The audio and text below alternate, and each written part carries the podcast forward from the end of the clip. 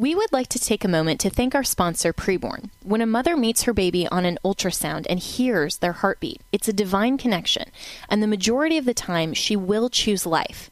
But she can't do it without our help.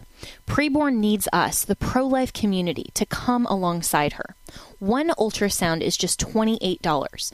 To donate, dial pound 250 and say the keyword baby or visit preborn.com. Jenna Ellis in the morning on American Family Radio. I love talking about the things of God because of truth and the biblical worldview. The U.S. Constitution obligates our government to preserve and protect the rights that our founders recognize come from God, our Creator, not our government. I believe that Scripture in the Bible is very clear that God is the one that raised up each of you, and God has allowed us to be brought here to this specific moment in time. This is Jenna Ellis in the morning. Well, good morning.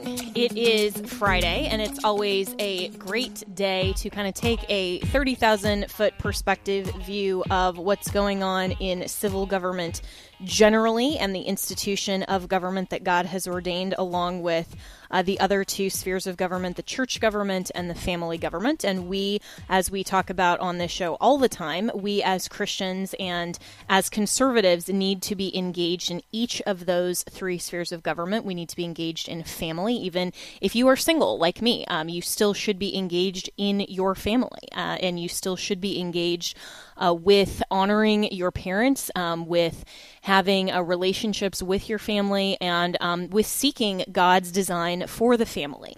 And if you are already uh, married, uh, if you don't have kids yet, you should still, or if you can't have kids, I know so many people struggle with that. Um, one of my best friends um, just had a miscarriage last year, and it was just uh, devastating. And, and she is still recovering. I'm praying for her family. I know there are so many people who go through uh, the issue of infertility. And um, even if that is you uh, right now, you should be focused on God's design for the family, continuing to pray, and knowing that He has a plan for your life. Um, I don't get up every day and think, you know, wow, I'm I'm not married and I need to pledge uh, that uh, sorority of of uh, of Scripture before God can use me in ministry. Um, obviously for uh, and i'll be i'll be turning 40 this year. Um, i know a lot of you uh, think that i am significantly younger than that and i appreciate that um, very much. But yes i will be turning 40 in november.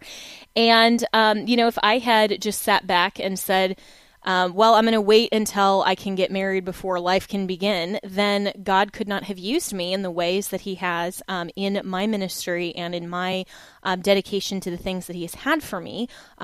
Chief among them have been talking about and educating Christians primarily, but conservatives and Americans in general on the purpose of government and um, truly an apologetic of the civil uh, government. And so I would encourage all of you, regardless of where you're at in your family, if you've just um, left your church, maybe you're looking for a new church, and or you're an engaged member and you've grown up in your church and you've continued on in the same church. That's great. We should all be involved in the three spheres of government. But regardless of where you're at in your family uh, issues, regardless of, I mean, you may even be going through a divorce. Um, you may be, you know, you may have just lost your spouse for some reason. I mean, all of these things are part of a fallen world and um, or may be part of and i do believe are part of god's sovereignty and we can look at god ordaining and establishing our steps. And sometimes in this temporal life we don't quite understand um, sometimes why god allows uh, things to happen in the way that he does.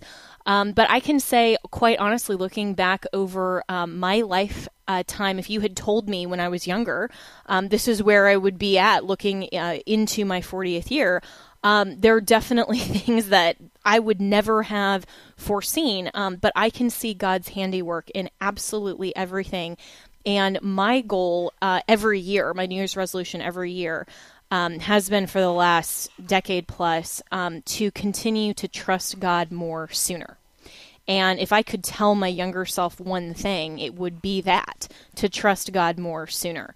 And um, and so as we look at the purpose of government, the design of government, and truly um, what I, I believe my calling and my ministry has been for the Lord, uh, which is to teach and analyze the apologetics of government, bridging that um, that great divide. I think that the left would try to sell us of a separation between church and state, but saying no, we need to engage as Christians in understanding God's design for civil society, for the body politic, for how we interact with each other um, in civil society. What is the best system of government?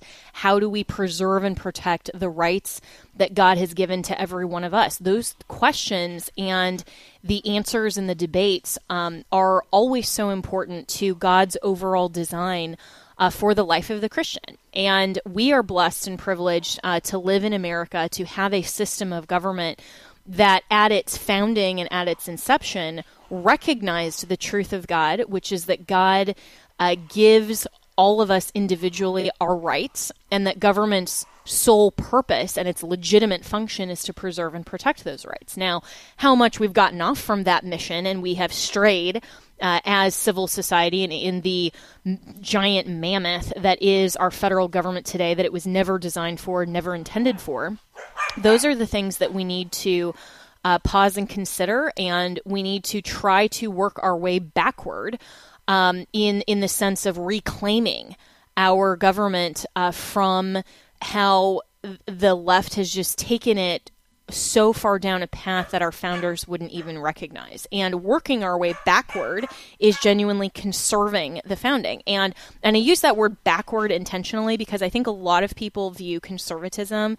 as going backward in a negative sense. Um, but some things, when you're talking about reclaiming, when you're talking about preserving and um, and coming back to an original intent, and I mean, even for people um, who aren't Christians, saying come back to Christ, come back to your true uh, design. Um, that is not a negative. It, it, the, the left would love to frame this as if we are creating a more perfect union, we need to progress and um, being progressive is not always uh, the, the best design for civil society. And um, and if you are hearing my two little puppies in the background, Todd and Copper, um, so many of you write in daily. I think I actually get more comments on uh, Todd and Copper, who always love to opine in the background, than almost anything else. And I love that so many of our listeners love to follow them and um, and know how much uh, dogs can be part of the family, right? And um, and I love that my extended family, my nephews, my niece especially, loves loves the dogs. Um, my parents just love them as well, and uh, they've been such a great addition uh, to my daily life, and of course to this show as well when they provide their um, very substantive and hard hitting commentary. So if you um, if you'd like to go and and uh, see all of their pictures, and um, since we're we're just on audio uh, right now, even though we're going to try um, this year quite soon actually to um, to move into uh, more of a video studio and broadcast, um, including video. And so sometimes you'll be able to see uh, contemporaneously with the program Todd and Copper. But for now, if you'd like to see their pictures, they are on Instagram. Two TWO dudes for Golden Doodles, D O O D S underscore Copper and Todd, two dudes underscore Copper and Todd. And you can see their uh, daily life and activities. And uh, they live uh, quite a full little life down there. And uh, they're they're just running around right now. It's it's hilarious. They're so entertaining. Um, but as getting back to the, the, actual purpose of the show um, is to say that when we are engaging in civil government, um, looking at how off track we have become, um, the, one of the things that has been very, quite frankly, discouraging um, to me as a conservative Christian is to see how divided and also how disengaged uh, the church and Christians have become in civil government. Um, I got a, an email from a listener probably a couple weeks ago just saying, you know, basically, and I'm paraphrasing, that we have gotten so far off track on our civil government. Um, everyone is untrustworthy. My vote doesn't even matter. You know, all of this stuff. Why? Why even engage? Because I feel like I'm just participating in um, this sort of evil government system. And and I understand that sentiment, but taking that logic to its logical conclusion, what I wrote back to this listener was saying taking that out to its logical conclusion means that you would be presuming, and a basic assumption of that statement is that government itself as an institution is inherently flawed, inherently evil. And of course, we are imperfect, flawed people that are running government. Um, so, of course, it is flawed, but the institution itself is something that God has ordained, just like the church and the family. No person who engages in family um, as human beings is ever going to do that perfectly. Um, your husband or your wife, not perfect. Your mom or your dad, not perfect. Your kids, um, any parents will, t- will tell you, not perfect, right? Um, they're all flawed. But that doesn't mean that because of the human flaws, then we can just say, well, that's it. I'm going to step back and not engage because it's not perfect or it's not serving my vision of what a perfect um, society within my home should look like and families, you know, because it's not perfect family life, then forget it. I'm just done um, I, am not going to participate. Or and, and, that's the same way uh, with churches. I mean, there's so many Christians that will say, "Well, until I find a perfect church that I agree 100% on everything with the pastor, and he says it exactly in the way that I would, then I just I can't go along with this." And so they're never at a home church, and they never find um, a church family for accountability and membership because they're using their own metric of their own opinions rather than the sufficiency of doctrine that comes from the Bible. So you're never going to find um, the perfect church either. Now, you should agree substantively on important and essential doctrine. I'm not suggesting at all that you just go to a church and say, "Eh, well, you know, so so the so the pastor believes in universalism. Well, you know, that's fine." Or, you know, they the, the pastor um, denies the deity of Christ. Well, that's that's fine. We can get it. We're just going to go for community. Well, no, that is actually an issue to divide over. Um, just like there are biblical reasons for divorce. Um, the, and the Bible says that God hates divorce, but that's because he also hates sin. But there are uh, reasons to divide, right? So, um, so it's not saying that you have to just settle for something that is genuinely wrong. Um, th- there are many reasons to leave a church, but you should not expect a standard of perfection or you're done, just like you shouldn't in the family. And so many kids say, oh, my parents aren't perfect and I'm just, you know, forget that. I don't want to have a relationship with them. Well, no. Uh, no family is going to be perfect. No church, no pastor, no elder board is going to be perfect. But as long as you substantially believe in the same fundamental values that reflect the truth of the gospel of Christ, the statement of faith, um, the essentials are there, then you can work out some of these other differences. And that is also true for the design of civil government. And what our founders unanimously agreed on were the essentials of civil government, that our rights come from God our Creator, that truth is self evident, that the sole purpose of government is to preserve and protect our rights. And among these, life, liberty, and the pursuit of happiness. And then they debated over all of these different ways to implement the best design. But they agreed on the essentials. And when we are viewing our engagement in civil government, just like church and family, we need to have that same apologetic in terms of taking our biblical worldview, what are the essentials, and translating that into government. Now, we can't just leave a civil government in America like we could leave a church and go find another one. It doesn't work like that. If we are citizens of this nation, we're kind of stuck with the government whether we like it or not. Um, so the the whole national divorce is not, in my opinion, a really a viable option. Um, the founders, of course, uh, did leave their civil government, and I believe it was a right and righteous revolution. Um, but we don't have quite the same options in, in today's society. So, how do we deal with that as Christians? Well, that's where it comes down to choosing the best possible leaders all the way down ticket, right, in all offices, um, not just federal, but state and local as well. Um, this is why we are issues based voters, not just particular uh, fidelity to one campaign or candidate, especially if we disagree with them on certain things. Um, all of my listeners, all of you know that I endorsed uh, Governor DeSantis for for president. He was my top pick, and um, and yet that doesn't mean that I can't disagree with him on stuff. I should disagree with him on things if I believe that that is not an accurate um, position or not the best conservative position because I'm always going to advocate for the best form of civil government that reflects the biblical worldview, not just say, okay, well, I'm for this campaign or this candidate or this person in office. I love Mike Johnson as the speaker.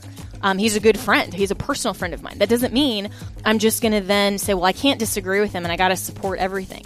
No, our calling as conservatives and as Christians, first and foremost, is to always advocate and attempt to influence our system of government that is predicated on the truth. So, this is what we do every day.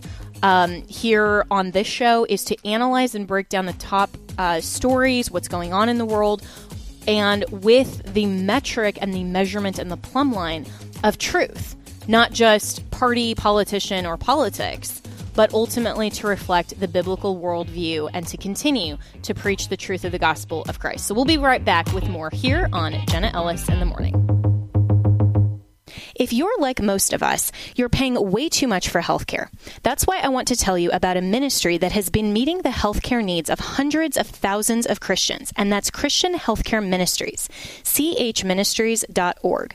Christian Healthcare Ministries is cost sharing made easy. For over 40 years, this unique model has allowed believers to choose their own doctors without worrying about networks or waiting periods, since they are not insurance, but a faith based alternative to insurance.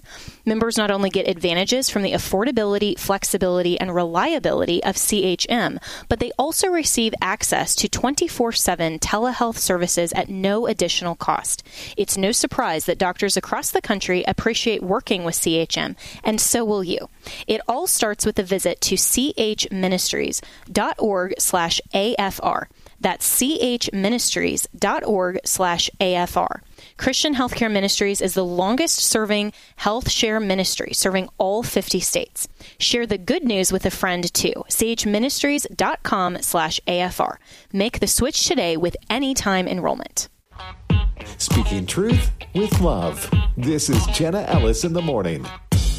Welcome back. And as we are talking about the three spheres of government that God has ordained and our engagement and involvement in the civil government and how we need to promote the truth of the gospel of Christ. We need to advance policy that is uh, in alignment with the Bible and with truth. Um, no one better is doing that, in my opinion, for the issue of pro life than Father Frank Pavone, who is the founder of Priests for Life. And um, Frank, th- so mu- thanks so much for joining me uh, today because today and tomorrow um, you're going to be leading some major gatherings at both the March for Life in DC and um, the West Coast. I think it's called the Walk for Life in San Francisco. So, what is going on with these two events? And uh, and, and thank you so much for your dedication and commitment to advancing the pro life cause. Well, thanks, Jenna. It's always a joy to be on with you. And yes, today and tomorrow are the two largest annual pro life events, not only in the nation but in the world. Uh, we will have, we have the March for Life today. Starts off with the National Prayer Service that I want to say a special word about, and then uh, tomorrow, San Francisco, uh, second largest event, Walk for Life West Coast. Uh, it's amazing to see 50,000 people walking through a city that you know the pro-abortion side thinks they own. Uh, the voices of pro-life people are alive and well in America, and we see that on full display during these days. Now, as you and I know, we have a government that's trying to silence these pro life voices. So at this morning's National Prayer Service, we have honored Mr. Mark Houck, one of the victims of the weaponized uh, DOJ and FBI agents appeared at his home one morning and terrified his family. He hadn't done anything wrong. He was just peacefully standing on the streets of America, as we're doing today, uh, to witness to the uh, to the unborn. He was cleared by the jury but today we got together and we said, you know what? Mark's story is our story. Uh, those who hate the pro life message, they want to silence and intimidate all of us. And that's why they did that to Mark. So, uh, so this morning, Mark is receiving the Pro Life Recognition Award. And also Bishop Joseph Strickland. Many of our listeners may know the story of this bishop in Texas who Pope Francis actually removed from his position because he was too, again, too outspoken on the kinds of issues that you and I talk about all the time. And it's like, hey, wait a second, this is this is terrible. We've got to come together and we've got to realize it's not enough to have these beliefs in our hearts. We have got to express them openly out on the streets of America because that's how we change things. Yeah, so well said, and um, that's that's similar, unfortunately, to your own story um, and what happened um, in your own priesthood. And, and, for the listeners who may not be aware of that, um, if you're willing, uh, you know, share a little bit of that as well, because that's exactly what happened in terms of you being uh, too pro-life for the Catholic Church. Yeah, it's strange. It's so strange. But uh, you know, I've been battling for years uh, to, uh, and and the church has basically backed me up. You know, it blessed my work. I wanted to. 30 years ago, I said I wanted to devote myself full time to fighting abortion and protecting the unborn. And, and, and along the way, I've gotten a lot of affirmation on that. I've gotten the permission to do it. But there are some who don't like it. There are some who think it's too uh, it's too disruptive, it's too divisive. You know all the buzzwords that they use. And uh, frankly, I think what the problem is some of these church leaders are too friendly with leaders in the Democrat Party who are just abortion uh, advocates, uh, uh and and and they want to shut up the pro-life voices. So um, they told me last year, Pope Francis said, "Oh, you can't be a priest anymore," and it's like, my goodness, are you kidding me? But uh, the good thing is that the pro-life movement has rallied around me, just as it's rallying around Bishop Strickland and Mark Houck, and it's saying, "You keep doing what you're doing. We're with you. We've got to change this thing, no matter what anybody says." Yeah, and, and I am so proud of you and, and um, proud to support you as well and to be uh, friends with you. I consider you a very dear friend um, and brother in Christ, and to see what you're going through and the actual persecution, um, I would call it, from the church yes. based on being willing to stand up for pro life issues, um, for the truth, and um, not just for your values, but but actually for the truth. And um, so, looking at the bigger scope of these pro life issues and what's happening um, on the ground and, and worldwide, but especially here in America, on the issue of life today and tomorrow, um, where is the church at? Um, and, and, God's people, I mean, you know, evangelicals, Catholics, um, you know, all of this together. Um, where where are we at with the with pro life issues when you have you know some even evangelical churches that are too scared uh, to to talk about abortion? They don't want to get into politics. Um, they want to pretend that these issues are not part of a biblical truth and they kind of buy into what I was talking about earlier in the show about this um, really leftist notion of a separation between church and state as if we can just teach the doctrines of Christ within the four walls of the church but then when we go out into civil society somehow we need to delegate that to uh, total atheists and to sec- secular people who say, well, we can just divine on our own wisdom how we proceed morally with the law. And it doesn't actually make sense. And so, where is the broader church in all of this, and what are you seeing? Well, I think we're starting to wake up to the fact that we can't fight abortion in the abstract.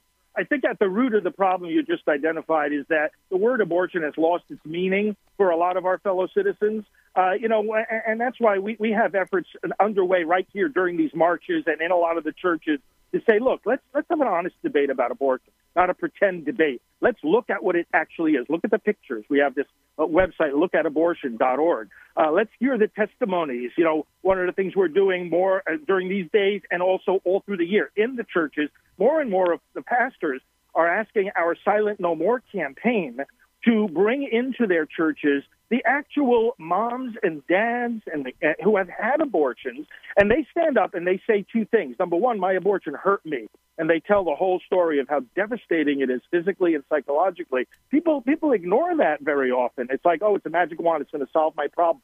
No, it's going to bring more problems. And the second thing they testify to is Jesus Christ healed me. Jesus Christ saved me. So the person listening to them, first of all, they, they learn about how bad abortion is. But secondly, they realize, wait a minute, if this woman who had her children killed has found peace and forgiveness, there's hope for me too. And that hope is found nowhere else but Jesus Christ. So it's a form of proclaiming the gospel. We're doing that on the streets today, tomorrow, and we're doing it all through the year the churches are beginning to recognize this. Those that have ears to hear, we should say, that, you know, we can't be having an abstract debate here. Let's get down to the truth of who this baby in the womb is, what abortion does to that baby, and what it does to that mother. And when, the, you know, people might want to ignore it, deny it, oh, I don't have to talk about it.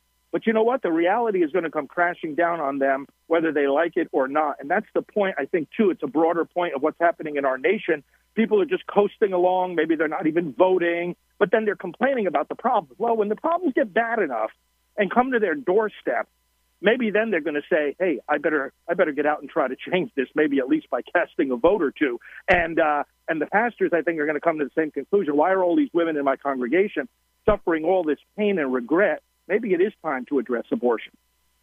Yeah, so well said. And, you know, one of the things um, it struck me as you were talking, uh, Frank Pavone, um, who's the founder of Priests for Life, uh, is that so often when Christians talk about the issue of pro life, it's almost forward looking like saving, just saving the babies that are currently um, in the womb and, and currently um, dealing with mothers who are facing unplanned pregnancies, not as much um, the healing and forgiveness and mercy that is the truth of the Lord with women who have in the past chosen abortion. And that is a whole other piece of this that we should talk about because um, there is uh, there is a whole community of uh, women who have had abortions and who um, are devastated because of it. And there are so many uh, people for a wide variety of reasons. I mean, a wide variety of choices that they have made in the past, mistakes they have made, things that have happened to them that will keep them from coming to church and thinking, well, God can't possibly forgive me. Um, in fact, I was just reading um, yesterday. A, a, post from Dr. David Jeremiah, who um, listeners of, of AFR know, um, you know, he's on our air as well. He's uh, one of my favorite pastors.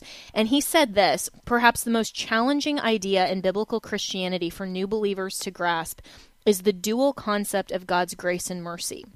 The ideas that God always loves us and always forgives us are hard to embrace at first. The grace of God means He blesses us when we don't deserve it, and the mercy of God means He doesn't punish us when we do deserve it. The mercy of God is a dominant theme in the Old Testament. The phrase, His mercy endures forever, occurs 41 times, 26 times in Psalm 136 alone. God's grace and mercy are reflections of his character, specifically his faithfulness. It is impossible for God to be unfaithful. Even when we are unfaithful, quote, he remains faithful, he cannot deny himself. Therefore, God can never be ungracious or unmerciful. His grace and mercy flow continually from his character, regardless of our behavior. There is nothing we can do to earn God's faithfulness, nor is there anything we can do to lose it. Look at Ephesians 2 8 and 9. So the next time you are less than faithful, don't spend a second doubting God's love or forgiveness. He has made you righteous. Uh, he has made uh, he has made you the righteousness of God in Christ Jesus. Second Corinthians five twenty one. Um, that is just such a hopeful message, uh, Father Pavone. Well, you know, as you were reading that, I thought of three people that I want our, our listeners to know about. Norma McCorvey, the Jane Roe of Roe v. Wade, the one responsible, you could say, for 65 million uh, uh, dead babies. I knew her. She was a close friend. Uh, she she turned to me as a spiritual guide and I was able to bring that word of mercy and forgiveness to none other than her. And she said, I am now Roe no more. I am a new creation in Christ. Imagine the very woman that the, the pro abortion people are invoking all the time Roe v. Wade, Roe v. Wade. Then, the second person, Bernard Nathanson, one of the architects of the abortion industry, I knew him too.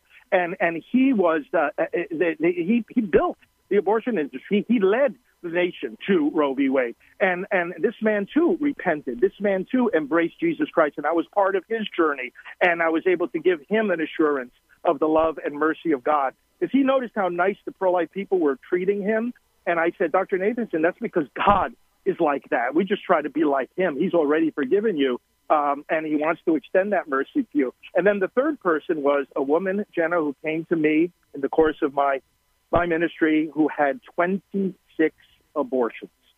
26. Wow. Abortion is a downward spiral of self destructive despair. And that's why the sooner we bring people to healing, like our Silent No More campaign does, we are not only helping them heal and find that mercy, we're also preventing a repeat abortion because half of the abortions in our country are done on people who have had at least one abortion before because abortion leads to more abortion because it leads to despair. So, um, let the mercy of God triumph, and, and that's something we're bearing witness to today and tomorrow.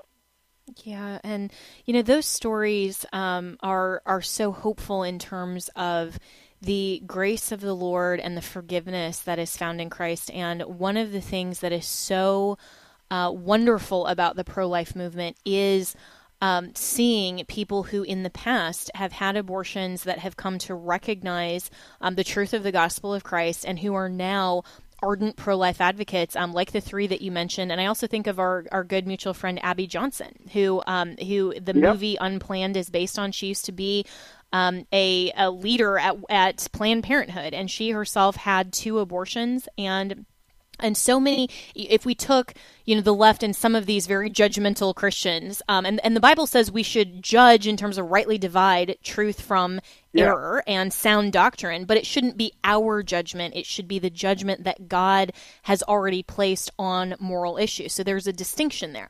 But the judgmental christians would say well you've had two abortions. How can you possibly be an advocate for pro-life? Because look at what you did in the past right? But this is where god's the, the testimony that we have as christians i always think as a lawyer lawyer to testify to the truth means to proclaim publicly as if you were in the courtroom of civil society proclaim what god has done in your life and to testify to his goodness and his mercy. And I can think of no better people to advocate for these issues than the people who have been in the darkest places, made um, some of the, the worst decisions, they would even agree, the worst decisions of their life. We all are familiar with bad decisions because we're all flawed and sinful, but they become uh, the best advocates for the truth. And there's such hope in that. They are the best advocates. They really are. And uh, that's why, you know, we have a special site our, our friends might want to visit, abortiontestimonies.com.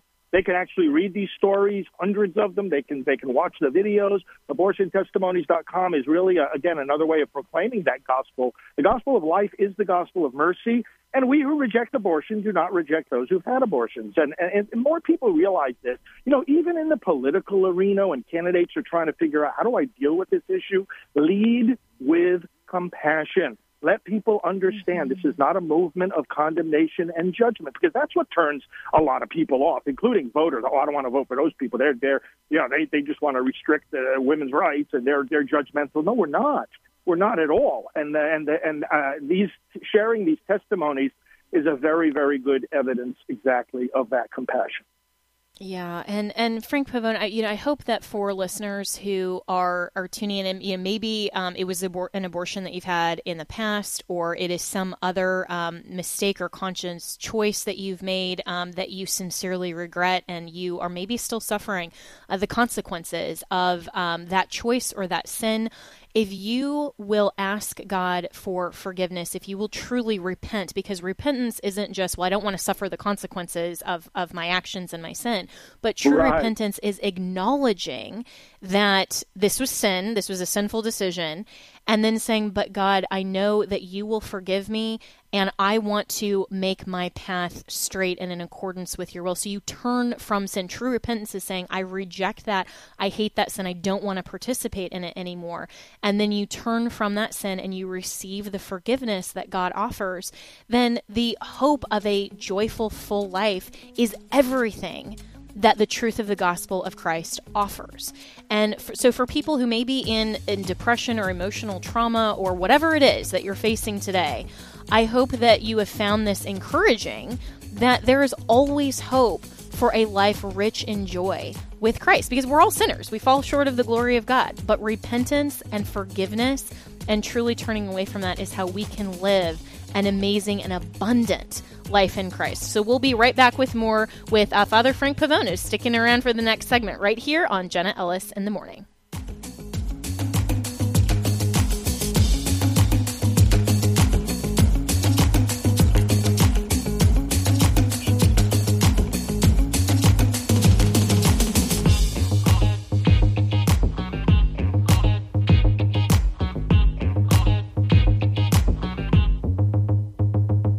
Last year, because of you, Preborn's network of clinics saw over 58,000 babies saved. Thank you to all who made this possible. Let's celebrate these precious babies. When Charlotte found out she was pregnant, she was seven weeks along. In the back of her mind, she thought abortion was the best solution. But after hearing her baby's heartbeat and seeing her beautiful baby on an ultrasound, she chose life.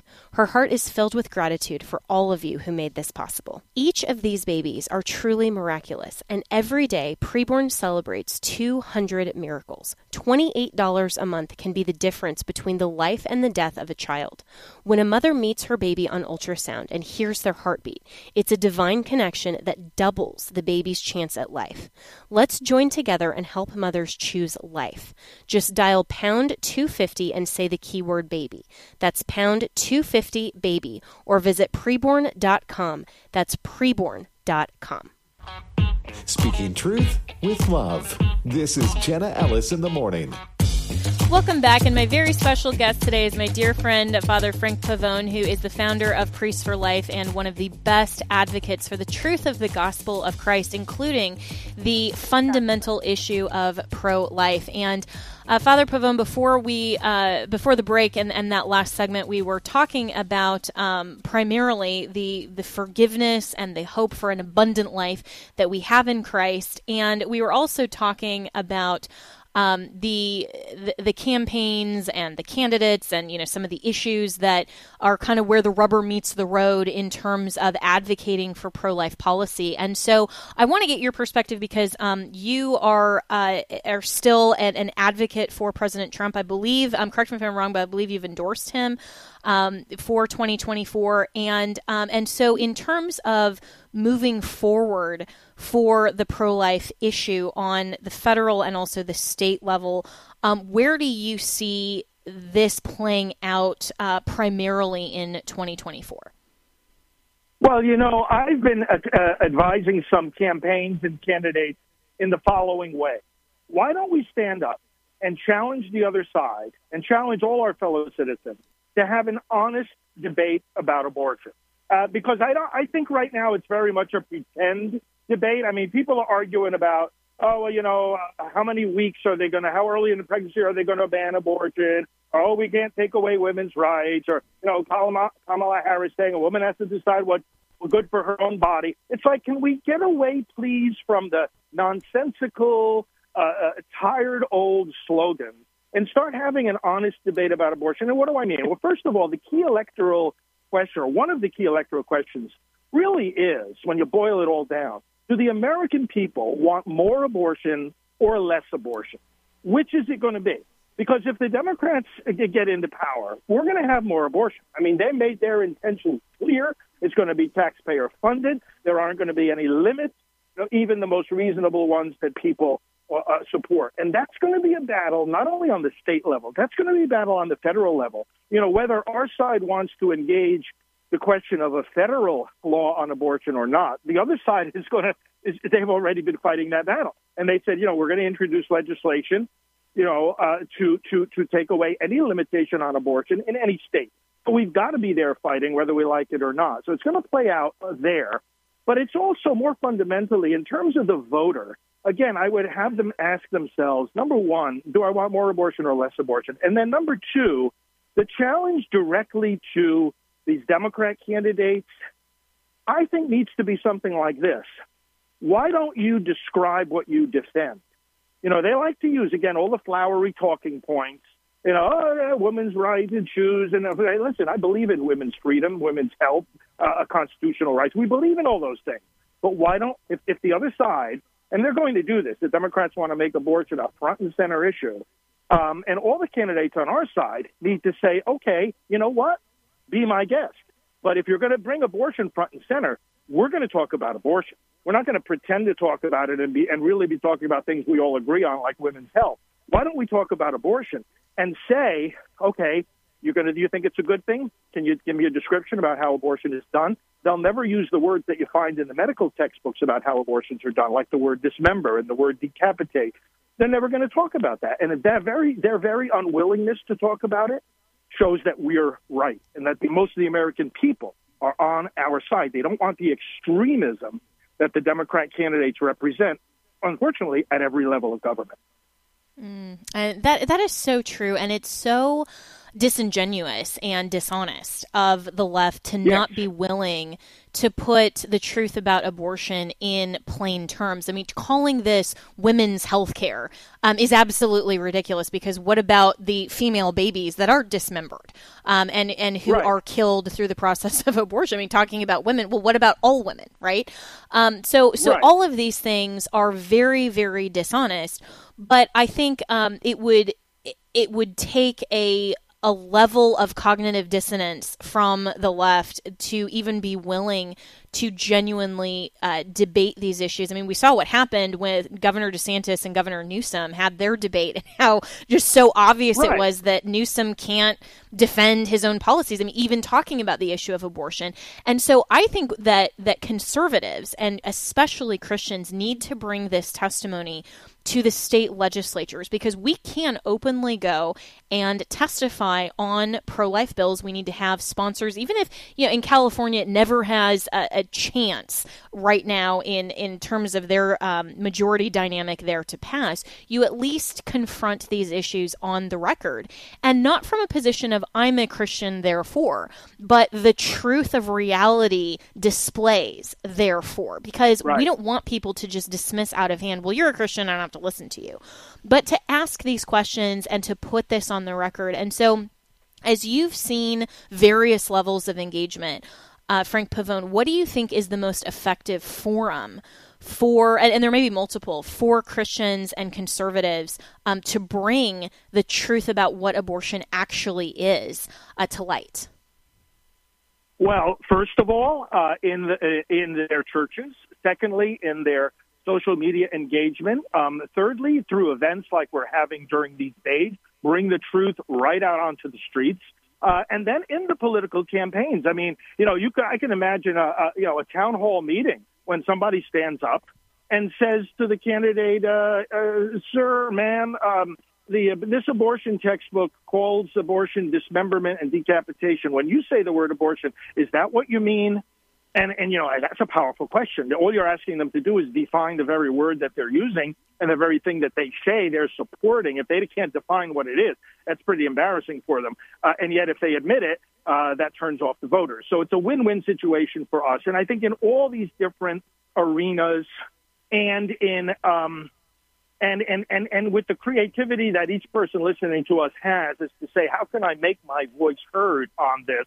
It may be just a conversation with a coworker, but be plugged into the good information that pro-life groups provide. This is where, you know, we, during our um, service today, you know, what we did, we announced a pro-life university. And we could talk about this on a future program, but uh, a number of leaders wow. are coming together, and we're going to, to, to launch this educational effort to show people exactly how to do what you're saying, to bring forth in whatever arena they are in, whether they're a preacher or whether they can just, you know, make a conversation with a friend a little bit more of an informed conversation. People have got to put on their thinking caps and get back into student mode and say, you know what, I have to learn a lot more about this, and I have to learn how to talk about this effectively. And then, and then, if we do, we can move the ball forward. I don't want people to be discouraged, like these ballot initiatives in these different states. The other side isn't winning. It just appears that they are, but we've protected the babies from conception in twice as many states as the other side has passed these ballot measures. So we're we're we're, we're on the winning side, and the confidence combined with the learning uh, is going to um, help us move the ball forward. Yeah, and, and, you're absolutely right that we are on the winning side, um, even if it looks like, you know, we, and, and it's true that we have lost some battles on some various battlegrounds ultimately, we know that truth wins, and we know that it is always worthwhile to continue to advocate for the truth. And I always, when I'm discouraged, I always go back and look at the Old Testament uh, prophet Jeremiah because he did not win one single convert in his entire um, ministry. And yet God called him faithful because he did what God had for him and he was faithful to the Lord and he was faithful in proclaiming the truth. And that's where we need to be and not measure our success in, you know, dollars or policy initiatives or any of these other things, which are all well and good. I mean, we want policy initiatives to pass, we want to continue um, to move the pro life needle, all of those things. But we can't get discouraged when we do lose some of the battles because we are ultimately advocating for the truth and we are changing hearts and minds. And especially for the next generation which I, I think sincerely still is going to be and is um, the the biggest percentage of the pro life generation that we've had um, since Roe versus Wade and, and a little prior to that, uh, that is always really encouraging because the more people that you change how they think, then they're going to act on their genuine beliefs. And so, um, in the last two minutes I have with you, um, Father Pavone, so, you know, we've mentioned that you're at uh, both of these uh, rallies today and tomorrow. If people are in DC or they're in San Francisco, um, can they still participate and how can they get involved? Oh, yes. There's a website, prolifemarch.org. And at prolifemarch.org, they're going to see the schedule of events, uh, the timetables, the locations, and the nature of the event. There's more rallies to come. There are more prayer vigils. There are more rallies where we're going to hear these beautiful testimonies. So if you go to prolifemarch.org, that's your one-stop shopping, and they'll have all the info that they need. And I hope to see a lot of our listeners. You know, Jenna, people come up to me all over the country. I heard you on Jenna Ellis. You know, so uh, I look forward to that happening some more today and tomorrow.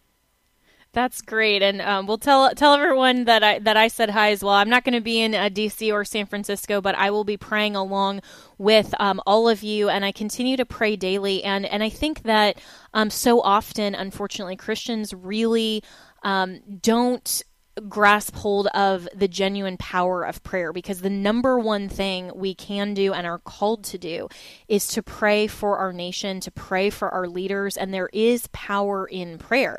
And, um, and the Bible says uh, that we are commanded to pray and with thanksgiving. I mean, we should be thankful that we still have freedom and liberty in this country, as much as we're all concerned about everything in, that's going to happen in 2024 and beyond. Um, we can still be grateful and thankful, um, but we should be praying for uh, the pro life movement to sweep the country and for people to um, whose hearts to be changed. I mean, imagine Frank Pavone if by by some miracle.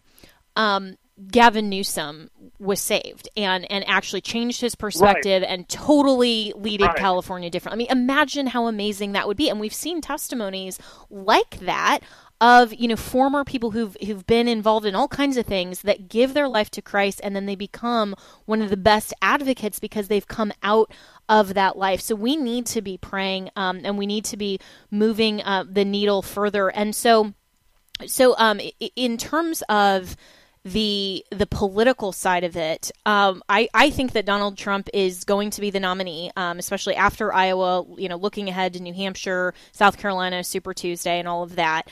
Um, you and I have talked about some of you know his backing off of the pro life issue that um, that both of us disagree with.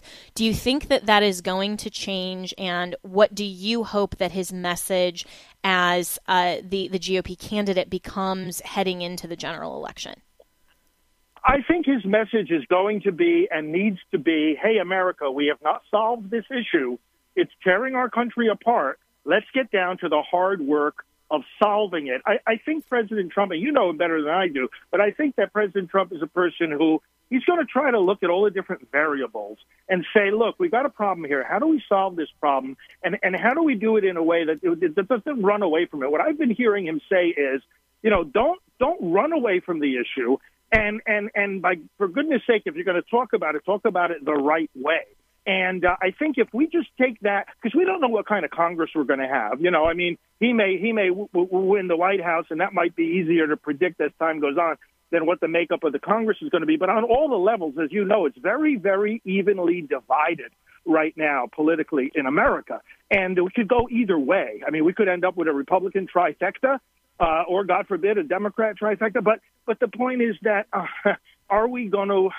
That's why we can't be too specific right now about what kind of legislation a president would sign. I think I'd like to hear more of the debates and the discussions and the you know the pledges and the promises revolve around what we know the next president can do on day one. For example, he will either reaffirm or or negate the Mexico City policy. And uh, this is our tax money going for abortion. He will either strengthen Title 10 to keep money away from Planned Parenthood, uh, or or let them keep receiving their tens of millions of dollars every year. So it's it's um, there are certain executive actions that from day one can be taken related to abortion. And I think if we start to make the conversation very practical and focused on the reality instead of so many of these hypotheticals, then we can say, okay, you know, Americans can say, yeah, I kind of agree. My money shouldn't go for abortion, my tax money. Uh, people maybe they think they should have the right to do it, but I don't want to pay for it. So let's start there and let's make some progress step by step. I think the key thing, whether it's President Trump or anybody else, let's not run away from this issue. Let's not be afraid of this issue. Let's learn how to talk about it and let's wrestle with it for the good of America. Yeah, so so well said, and I and I absolutely uh, support and agree with what you just said. That regardless of who it is, whether it's President Trump or anyone else, uh, we need to be values voters, and we need to encourage um, all of our leaders, and regardless of who is in the White House, who's in Congress, to advocate for pro life. And I don't think, um, you know, regardless of whether it's a Republican or Democrat trifecta or a um, kind of a you know a divide um, in between that. I don't think we're going to get abortion legislation out of Congress anytime soon. I think we're going to see more of this battleground on the state level. I would love to see something come out of Congress, but I just think it's too divided and too divisive that Congress is never going to agree on anything um, in both chambers to send uh, to the president. We can hope and pray for something like that and for something good. Um, but as the work continues, I think you're absolutely right, uh, Frank Pavone Priests for Life to say that we need to continue to advocate for the truth of pro life issues, and that right. plays into everything else, policy as well. We need to promote the truth of the of the Bible and to reflect that in our policy. So thanks so much for joining me today. I wish you the best uh, there on the ground today and tomorrow, and thanks so much for joining me. Always good to be with you. God bless. God bless you as well. And that is it for us today. Have a great weekend. You can always reach me and my team, Jenna at afr.net. Pray, pray, pray for the future of this country. I want to thank my sponsors, Preborn and Christian Healthcare Ministries. Preborn Network clinics have rescued over 200,000 babies from abortion, and every day they save 200 babies' lives. But they can't do it without our help. Will you head over to preborn.com slash AFR and sponsor an ultrasound? Christian Healthcare Ministries is the longest serving health cost sharing ministry, helping Christians pay for and pray for one another's medical bills. Make the switch today and start saving. Visit chministries.org slash AFR. That's chministries.org slash AFR.